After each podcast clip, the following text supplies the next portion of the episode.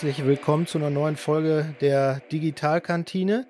Äh, heute ähm, unter anderem äh, mit Martin. Einen wunderschönen guten Morgen. Und äh, zu Gast ist heute Sascha Gersmann.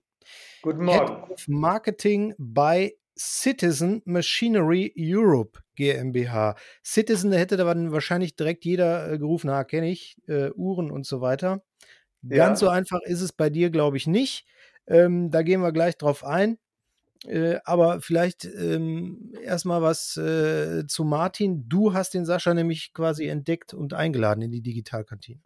Ja, entdeckt ähm, fast nicht, äh, weil ähm, das ist tatsächlich ein Tipp von dem Roman Geiler gewesen, der ja auch schon bei uns war. Und äh, ich, es gibt aber ein paar Parallelen bei Roman und Sascha. Und zwar, ähm, das vielleicht mal als Hinweis, es hat was mit Sport zu tun und vielleicht kannst du das mal rausarbeiten. Also, dafür bin ich zuständig, alles klar. Ja, ein bisschen was mit Sport habe ich auch zu tun. Äh, ich habe nämlich. Äh, nur Challenges. Also, das wäre vielleicht auch für die heutige Folge so äh, das Ding. Was gibt es da für Challenges, was äh, Sascha heute auch macht? Okay. Ja, dann, ja. Genau, dann fangen wir doch einfach mal so an. Äh, Sascha, du bist ja quasi, du stehst im Mittelpunkt äh, heute. Vielleicht kannst du dich als erstes mal so ein bisschen vorstellen. Äh, woher kommst du? Wo bist du gerade? Wohin willst du? Oder äh, ja.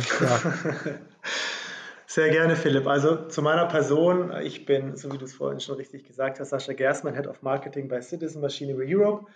Ähm, es war ein langer Weg bis dorthin. Ich habe klassisch mein Abitur gemacht. Ähm, nach meinem Abitur und jetzt kommt's, habe ich erst eine Ausbildung gemacht zum Sport- und Fitnesskaufmann und ähm, war mir lange Zeit nicht sicher, ob ich in dem Bereich was machen soll oder eben nicht. Habe mich dann dagegen entschieden, habe danach klassisch BWL studiert in Würzburg und bin dann als Assistent der Geschäftsleitung direkt nach dem Studium bei Citizen eingestiegen.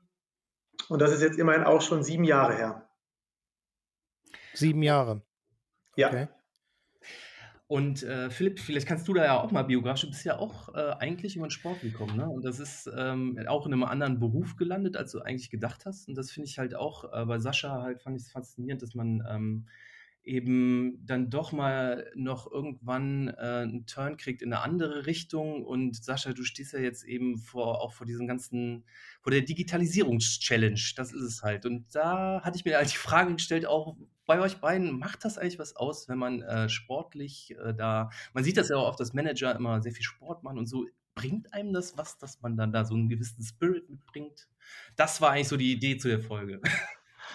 Okay. Also, ja, Philipp, du darfst gerne. Äh, ich kann nur so viel dazu sagen. Ich habe äh, äh, Sportwissenschaften studiert und bin mhm. dann in den Medien gelandet, wobei das Studium äh, sage ich jetzt mal, ähm, sich auch mit Medien äh, kombinieren ließ. Ich mhm. habe äh, vom Sport her, muss ich persönlich sagen, doch ganz viel für die Berufswelt mitgenommen, ähm, weil man äh, da an der Sporthochschule eigentlich lernt, dass sich äh, natürlich Sport irgendwo äh, viel über den Körper definiert, aber der Körper eigentlich nicht die Hauptsache ist, sondern das meiste was beim Thema Sport abspielt, passiert eigentlich im Kopf, ob das äh, das Thema äh, Psychologie ist oder äh, auch äh, soziales Gruppenverhalten, wenn man jetzt an den Mannschaftssport denkt und so weiter. Also das habe ich äh, beim Thema Sport äh, mitgenommen und das hat mir auch im Berufsleben ähm, schon öfters äh, sehr geholfen, dass meine, mein Bezug dazu, wobei ich jetzt nochmal glaube, der ähm, Beruf des äh, Sport- oder Fitnesskaufmanns. Ja. Der geht ja, glaube ich, eher in den Bereich, ich weiß jetzt nicht, in welchem Bereich du warst, äh, ähm, Fitnessstudios oder äh, Fitnessketten oder ähm, ganz, ganz Sportartikel? Genau, ja. ja. also genau. Ich ähm, habe ganz klassisch in einem äh, ja, relativ Premium geführten Fitnessstudio äh, meine Ausbildung damals gemacht. Und ähm, ich muss aber auch sagen, so wie du es richtig gesagt hast, es geht nicht nur über den Körper, sondern eben auch über die Psyche. Und ähm, neben der Ausbildung spiele ich jetzt seit 21 Jahren Golf. Ähm, und das hat schon sehr viel mit Psyche zu tun und weniger mit dem Körperlichen, will ich jetzt einfach mal behaupten. Und da konnte ich jetzt wirklich in den letzten sieben Jahren, seitdem ich eben bei Citizen bin, einiges auch mitnehmen, einiges auch wieder irgendwie mich selber reflektieren, vor allem auch. Ich bin in gewissen Situationen, wo es vielleicht ein bisschen hitziger wurde, kühl geblieben, beziehungsweise wusste dann auch teilweise äh, mit der Psyche des anderen zu spielen. Das ist natürlich beim Golfen auch immer ganz interessant. Das ist ja kein klassischer Mannschaftssport, aber du spielst ja doch mindestens mal zu zweit. Und ähm, wenn der Gegner bei dir mit im Flight, nennt sich das dann eben, in der Gruppe spielt, dann kann man den auch ein bisschen beeinflussen, psychisch. Und da können wir gleich nochmal näher drauf eingehen. Ähm, ja. Was mich jetzt nochmal speziell interessieren würde, ich habe es äh, eingangs der Folge gesagt, äh, wenn man hört, wo du arbeitest, hat man natürlich den direkten Bezug Citizen Uhren. Genau. Mit Uhren hat, glaube ich, dein äh, Umfeld, auch was das, was das Marketing betrifft, nicht so viel zu tun. Oder liege ich da falsch? Nee, da liegst du vollkommen richtig. Äh, mein Bezug oder hier beziehungsweise mein, mein Job bei Citizen Machinery im Marketing äh, bezieht sich tatsächlich nur auf die CNC-Drehautomaten, also den klassischen Maschinenbausektor. Aber natürlich sind wir eine hundertprozentige Tochter der Citizen Watch und ähm, somit haben wir natürlich auch weitestgehend Bezug zu den Uhren. Nur in meinem speziellen Fall ist es dann eher der Maschinenbau. Wie kann man sich das dann bei euch vorstellen? Baut ihr dann, ähm, ich, also meine Vorstellung wäre jetzt, wenn ich höre Uhren, mhm. äh, ihr seid äh, Maschinenhersteller, kommt aus dem Uhrenbereich, dass ihr Maschinen äh, herstellt, die sehr diffizil zerspanen oder was genau baut ihr? Ja, also ursprünglich haben wir die ersten Maschinen genau für diesen Bereich, für, die, für dieses Uhrensegment, äh, für diesen Uhrensegment gebaut. Das heißt, äh, Maschinen mit einem sehr, sehr, sehr kleinen Durchmesserbereich da ist das Material teilweise unter einem Millimeter dick gewesen, eben um die Unruhe, um irgendwelche kleine Schräubchen in einem Automatikwerk zum Beispiel auch herzustellen.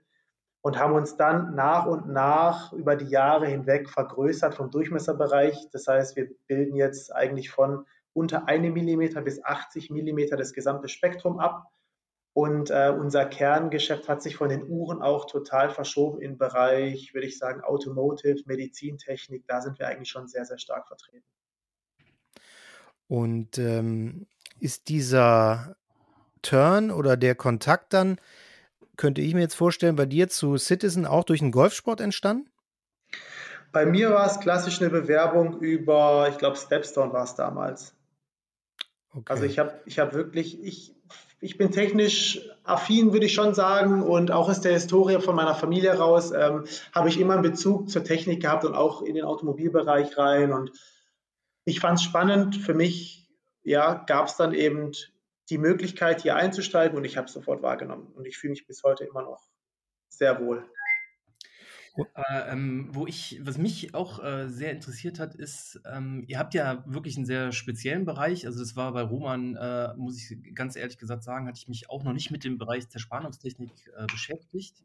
Was mich jetzt aus fachlicher Perspektive tatsächlich mal mhm. interessiert, ähm, das sagtest du auch in unserem Vorgespräch, äh, der ganze Bereich B2B-Marketing.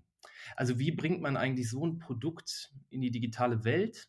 Und ähm, wie knüpft man da auch, sag ich mal, Beziehungen? Also so, dass das ähm, über Online-Kanäle tatsächlich auch funktioniert, weil das ist natürlich auch was, ähm, was mich in äh, meiner täglichen Arbeit sehr beschäftigt. Also wie, welche, was habt ihr da für Hürden erlebt oder wie, wie geht ihr da vor?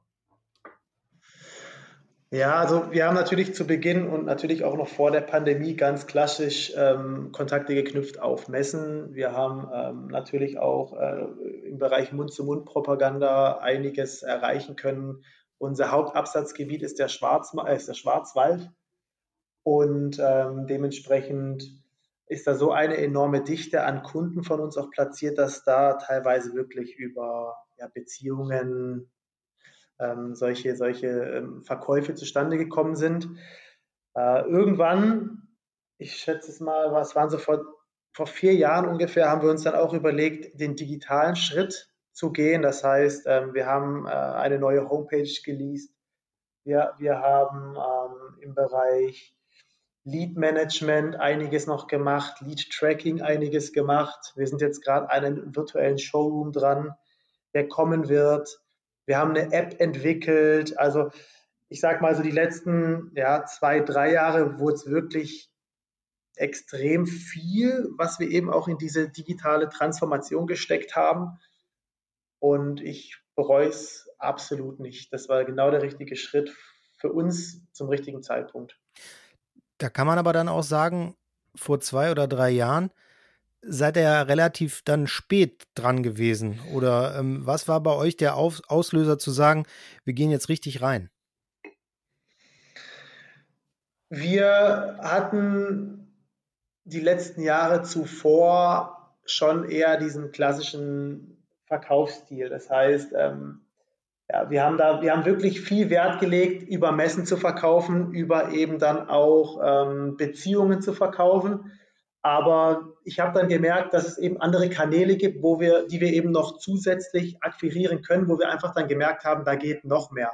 Und eben zum Beispiel über einen, über, über virtuelle Geschichten, über einen virtuellen Showroom, wo wir einfach den Kunden noch mehr Möglichkeiten anbieten können, über eine App, die, die sich natürlich dann auch verbreitet, über diese Lead-Generierung, wo wir natürlich auch erstmal sehen konnten, welche potenziellen Kunden waren denn auf unserer Homepage, beziehungsweise welche Firmen waren denn auf unserer Homepage um die dann vielleicht auch nochmal proaktiv anzugehen.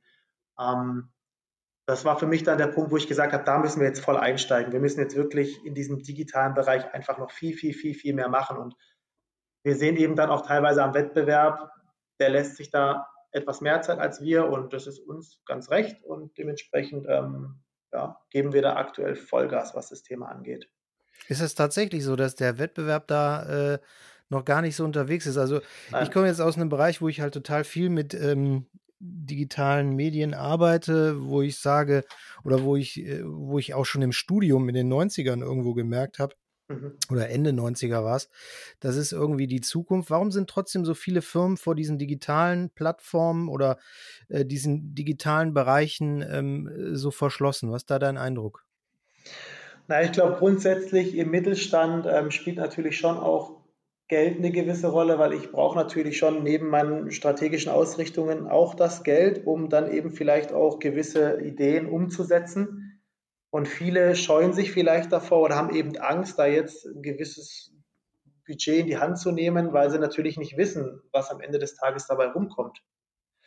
Und wir sind natürlich schon, also ich bezeichne uns jetzt definitiv nicht als Nischenmarkt, aber ähm, ich sag mal, wir sind jetzt zum Beispiel anders wie in der, in als in der Textilindustrie. Adidas, Nike, man kennt sie alle, die mhm. vermarkten sich über Instagram, über TikTok, über jegliche Form, Formate.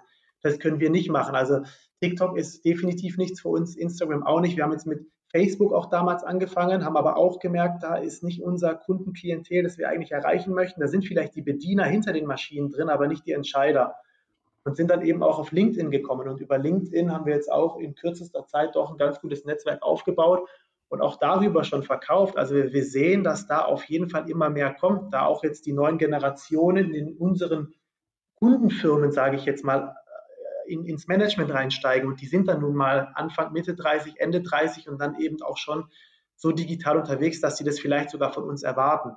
Und wir wollen jetzt eben bereit sein, wir möchten einfach jetzt der jungen Generation, die jetzt eben nachkommt, auch schon zeigen, hey, wir sind im Bereich VR, AR, wir sind im, im, im Bereich Apps, sind wir ähm, State of the Art und sind eben vorne mit dabei. Und das bringt dann vielleicht auch am Ende des Tages nochmal diesen nötigen ähm, ja, Schucker, sage ich jetzt mal, wo dann der Kunde sagt, okay, wir möchten dann lieber bei euch investieren, weil wir sehen, ihr macht in dem Bereich deutlich mehr als andere. Ähm, das, ist, das ist wirklich äh, auch ein extrem interessanter Punkt, finde ich persönlich, weil ähm, ich möchte das Beispiel nochmal mit Nike und so aufgreifen. Ja. Das ist natürlich, äh, ne, das ist das Spannende, das ist eben ja B2C. Ne? Also du kannst eben eigentlich, okay, wir kennen das alle, ne? ich möchte vielleicht einen neuen Sneaker haben oder sonst irgendwas, sehe den genau. äh, wo auch immer und äh, wisch nach rechts und zack, habe ich den gekauft. So ist. Vielleicht habe ich mir den nochmal in 3D angeguckt, ne? schön rumgefahren, gefällt mir auch wirklich von allen Seiten. Ich kann das online halt wirklich schon als Experience sozusagen machen. Ne? Und auch, ja. auch ja auch auf den Seiten sehe, das ist halt, ne, das ist State of the Art, das ist eine Experience, die komplett um das Produkt geht, die das emotionalisiert, das ist richtig aufgeladen. Ich fühle den Schuh quasi schon am Schuh, ne? Auch wenn ich äh, den, den äh, Schuh, äh, Schuh am Fuß, sorry. Ja. Und ähm, ich könnte mir ja auch mit AR ins Wohnzimmer holen, da auch nochmal angucken, all, all solche Sachen. Und das ist genau der Punkt, da hatte ich mich gefragt, äh, mit diesen komplexen Maschinen ähm, im B2B-Bereich. Ein B2B-Bereich, der hat ja immer auch längere Sales-Cycle. Äh, Cycle. Äh, man, man möchte ja nicht die Entscheidung einfach so ad hoc treffen und Emotionalisierung bei Maschinen. Ich äh, weiß das aus anderen Bereichen, ja, das gibt's. Aber es ist natürlich ähm, eine Frage, wie man das Ganze halt auch aufbaut. Wie kriegt man die Mischung von Informationen und, sage ich mal, Emotionen ganz gut hin? Mit welchen Mitteln kriege ich die hin? Mit, du hattest virtuelle Messen erwähnt. Ja. Kriege ich die eben mit einem 3D-Erlebnis hin? Ähm, Mache ich eine AR-App, ähm, ähm, die äh, beispielsweise mein Produkt, also so eine Maschine, jetzt nehme ich mal einfach euer Beispiel, ja. auf äh, egal wo es ist ja auch schwer zu transportieren, das Produkt, egal wo ich bin, stelle ich sie hin. Ja. Und ähm, das, was ihr da jetzt gerade macht, finde ich halt auch super spannend, gerade im B2B-Bereich, weil ähm, es ja auch diese Virtualisierung ist. Also Virtualisierung denken ja viele, das hat jetzt nur mit Virtual Reality zu tun ähm, und ich muss mir eine Brille anziehen, aber es geht ja eigentlich darum, eben das, was ihr ursprünglich gemacht habt, nämlich analoge Kontakte im Sales zu knüpfen, mhm. jetzt eben auch in den, ähm, sag ich mal, Online-Bereich reinzuheben. Und was mich da speziell interessiert, ist, was habt ihr eigentlich jetzt so für Erfahrungen gemacht, wie ihr diese Mischung aus Informationen und, ähm, sage ich mal, Emotionen bei euren Produkten hinbekommt? Oder spielt das vielleicht bei euch gar keine Rolle?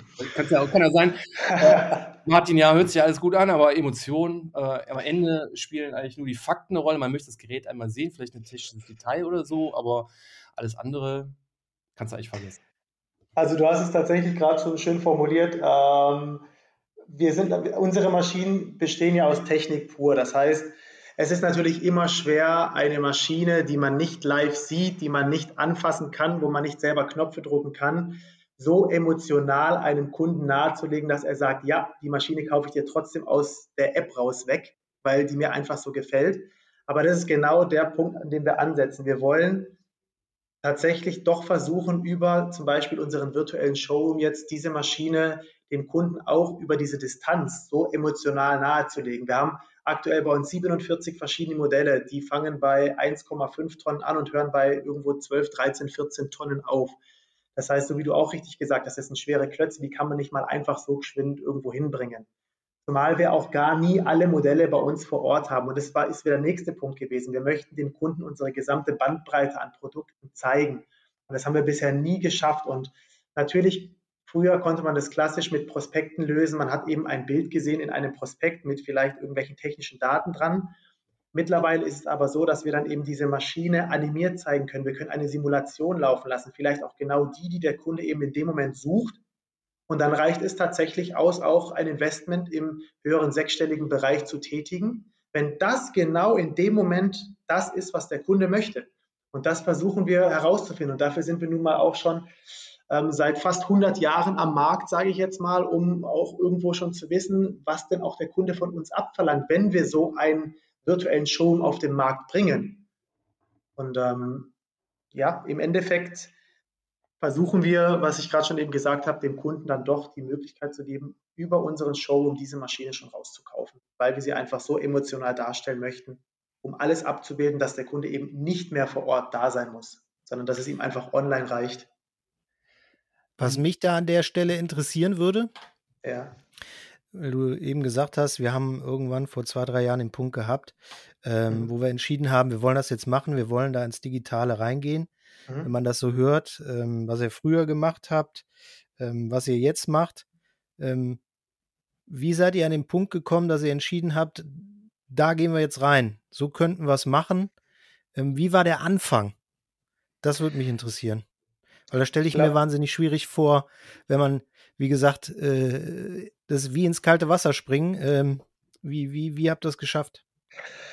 Also grundsätzlich äh, bin ich natürlich schon auch ein sehr ähm, ähm, zukunftsorientierter Mensch und ich habe, ich sehe einfach auch eben an diesen Praxisbeispielen im B2C mit Adidas, mit Nike, in der Automobilindustrie, wenn ich jetzt mir ein Auto konfiguriere im Internet, dass sowas möglich ist. Und ich habe dann einfach versucht, die Geschäftsleitung bei uns davon zu überzeugen, dass das ein Weg sein muss, den wir gehen müssen. Es kann nicht ein Weg sein, den wir eventuell mal in drei, vier, fünf, sechs Jahren angehen. Ich habe mich mit der Geschäftsleitung hingesetzt und habe dann mehr oder weniger wirklich versucht, äh, die Kollegen davon zu überzeugen, und es hat ja am Ende jetzt auch geklappt, dass wir in diesen, auf diesen digitalen Zug aufspringen müssen, weil ich einfach da auch der Vorreiter sein möchte. Ich möchte in der Branche und ich beobachte natürlich auch die Branche sehr genau und eben auch unsere Wettbewerber und da ich eben dann das auch nahegebracht habe, dass wir dann aller Voraussicht nach die Ersten sind, die das machen, ähm, dass wir da jetzt Gas geben müssen und vielleicht lag es an meiner extrovertierten Überzeugungskraft, ich kann es euch leider nicht sagen, aber es hat funktioniert und ich habe das Team mit ins Boot geholt. Alle sind jetzt schlichtweg davon überzeugt, dass das der richtige Weg der richtige Weg war. Und den müssen wir jetzt auch weitergehen. Wir können da jetzt auch nirgendwo anhalten, sondern wir müssen da jetzt einfach ja, Vollgas geben bis. Ja. Hast du denn da das Glück gehabt, dann auch in einem Team oder einer Gruppe zu sein, wo äh, direktes Empowerment war, wo alle mitgezogen haben? Oder ist es der Klassiker, wie es viele merken bei der Digitalisierung, 50-50. Äh, die einen haben Lust drauf, die anderen eher nicht. Von den 50, die nicht Lust drauf haben, kann ich 25 Prozent noch überzeugen und die mitnehmen und der Rest, äh, ja, ist dann halt leider so. Äh, es, es, ging schon eher in die Richtung, ja. Also ähm, die, die, die wirklichen Entscheider, die habe ich dann relativ schnell auf meiner Seite gehabt, aber es geht ja nicht nur darum, die Entscheider auf der Seite zu haben, sondern ich möchte, dass das ganze Team, genau. welches ja hier jetzt bei Citizen arbeitet, davon überzeugt ist, dass das der richtige Schritt ist. Und es gibt natürlich immer noch den einen oder anderen. Ich würde nicht sagen, dass der schlichtweg gegen diese digitale Transformation oder diesen Weg in diese Richtung war, sondern er ist einfach bis heute noch sehr skeptisch, weil er vielleicht auch mit diesem Thema nicht wirklich was anfangen kann, weil er sich vielleicht privat damit auch gar nicht wirklich beschäftigt und somit gar, kein, gar keine Berührungspunkte damit hat. Und dementsprechend bin ich selbst bei denen heute, und wir sprechen heute jetzt immer noch nach drei Jahren davon dran, immer wieder mit so kleinen Teasern oder irgendwas, gerade sei es die App oder irgendeine Neuentwicklung, gerade die nochmal ins Boot zu holen und nochmal zu sagen, schaut doch mal, was wir jetzt schon erreicht haben. Und ich kann es euch ja jetzt hier sogar darlegen. Und ich sag mal, Verfechter dem gegenüber gab es nie, aber Skeptiker gab es. Und die werden immer weniger. Das ist doch schon mal gut zu hören. Ähm, jetzt ist es natürlich, du sagtest eben auch, ihr seid äh, quasi führend in dem Bereich äh, im digitalen, im B2B-Marketing, was ihr da jetzt macht. Äh, wie habt ihr da die Benchmark gesetzt?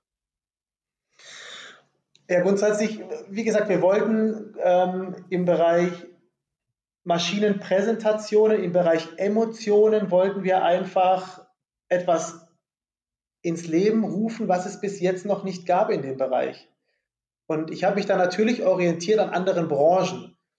Und wir haben einfach, bei uns ist es tatsächlich auch so, wir haben sehr, sehr kurze Wege und sehr, sehr, wir können uns sehr, sehr schnell für Themen begeistern und wir können auch sehr, sehr schnell Dinge entscheiden. Und das war eben dann auch genau der Vorteil, dass wir jetzt nicht monatelang drumherum um den heißen Brei drumherum geredet haben, sondern ich habe etwas vorgestellt, das hat funktioniert und ich habe gesagt, wenn wir das heute schaffen, dann haben wir mit Sicherheit in dem Bereich einen Vorteil und in dem Bereich virtueller Showroom sind wir Benchmark, weil es gibt de facto bei unseren Wettbewerbern in diesem Umfang, so wie der jetzt dann auf den Markt kommen wird, keinen virtuellen Showroom.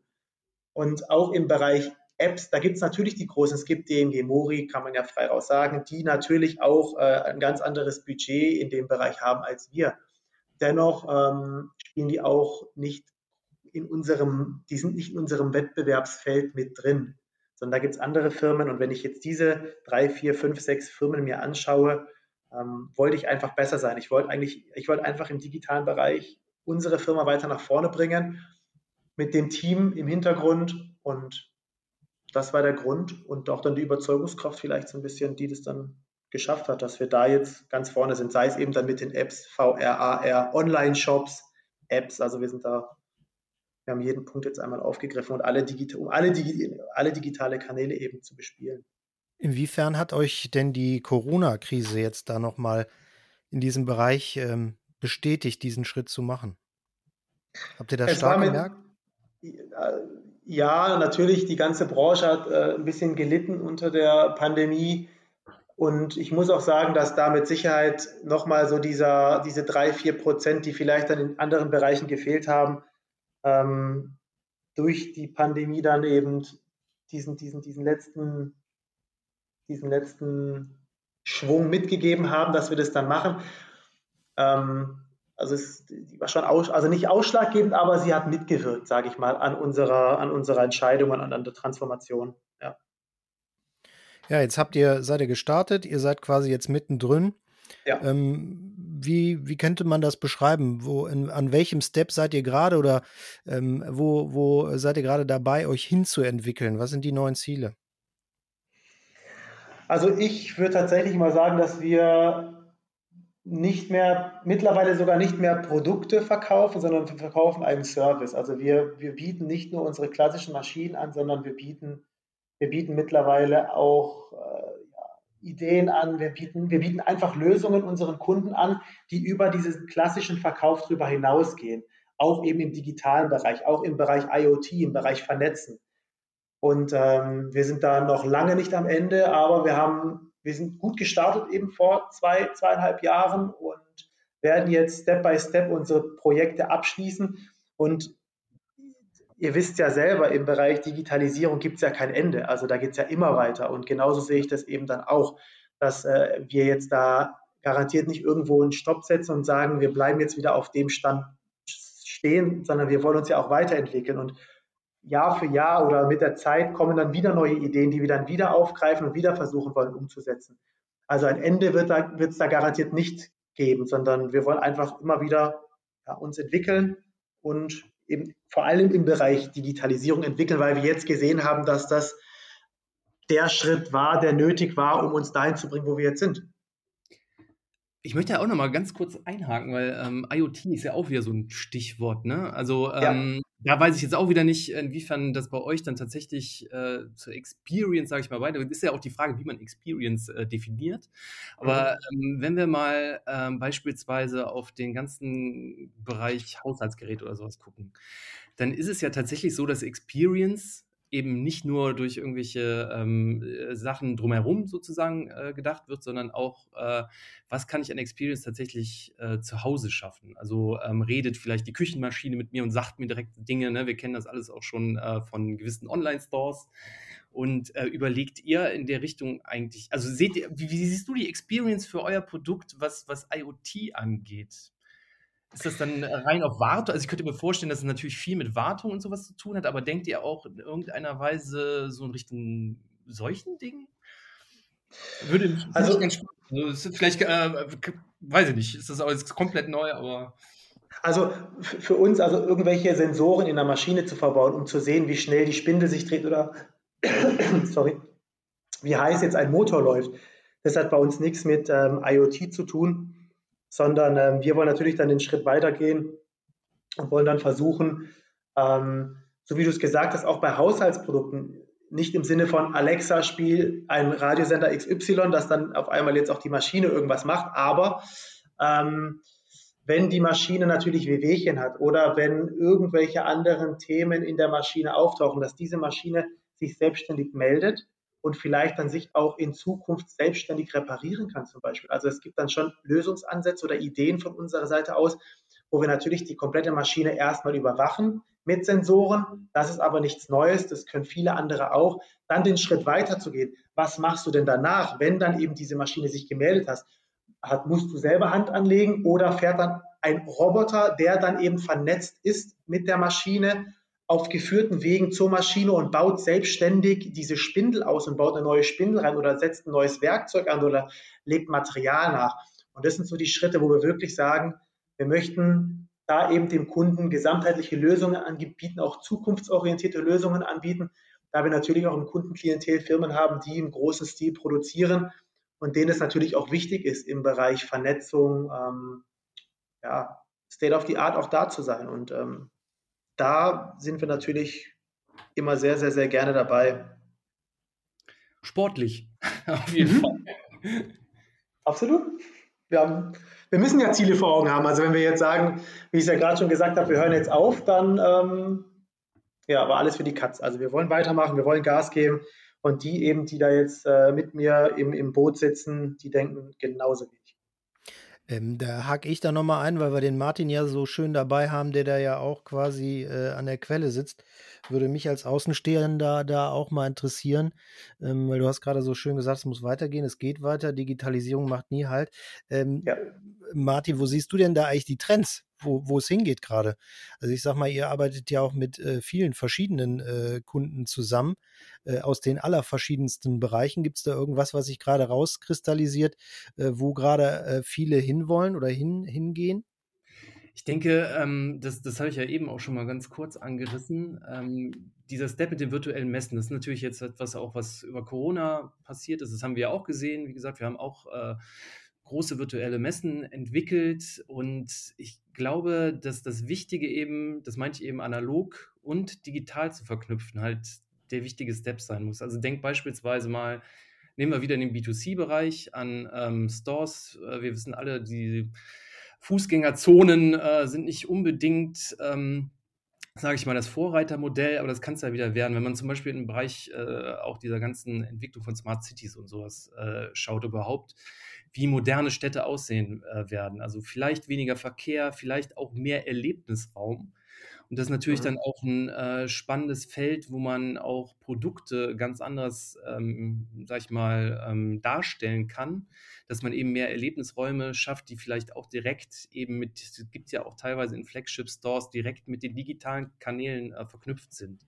Also sozusagen Showrooms, die gebaut werden, äh, in dem man vielleicht einen Kaffee trinken kann, wo es einfach angenehm ist, sich aufzuhalten, aber drumherum eben noch über digitale Devices Dinge erlebt oder auch sogar bestellt. Das ist sicherlich eine Sache, die, oder sagen wir mal so, die ich äh, sehr spannend finde zu beobachten, was da jetzt in den nächsten äh, Jahren so passieren wird.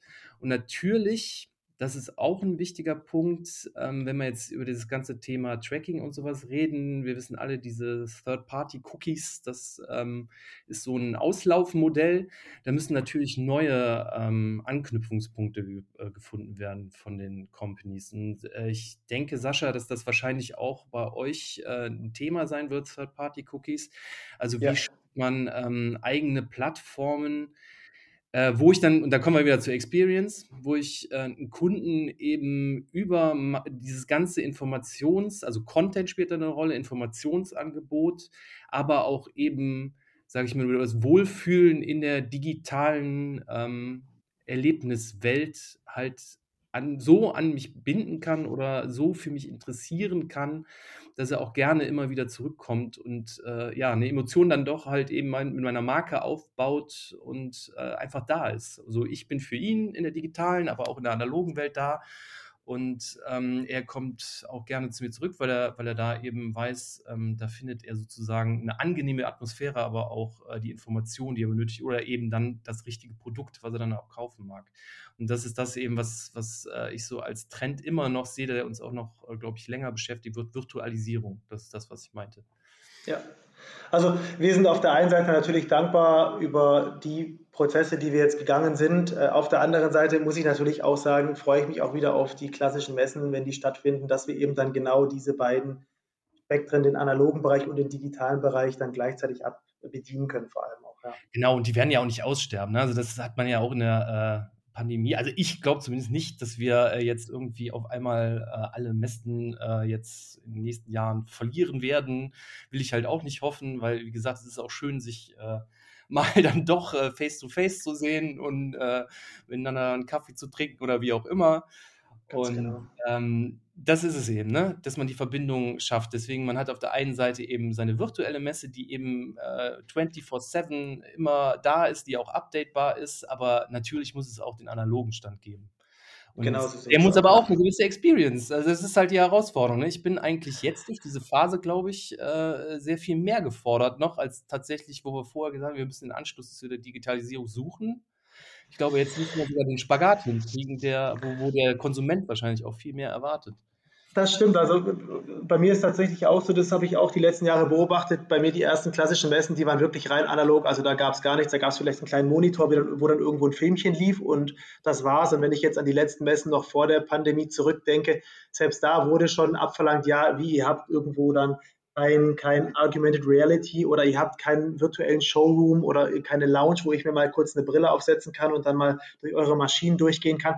Also natürlich sehen viele auch diesen Wandel, also viele unserer Kunden sehen den Wandel und wenn die uns natürlich dann auch auf analogen Messen besuchen, wollen sie ja trotzdem irgendwo ein digitales Gefühl mit nach Hause nehmen oder zumindest sehen, wie wir denn auch in dem Bereich uns weiterentwickelt haben, jetzt auch vor allem in den letzten anderthalb Jahren.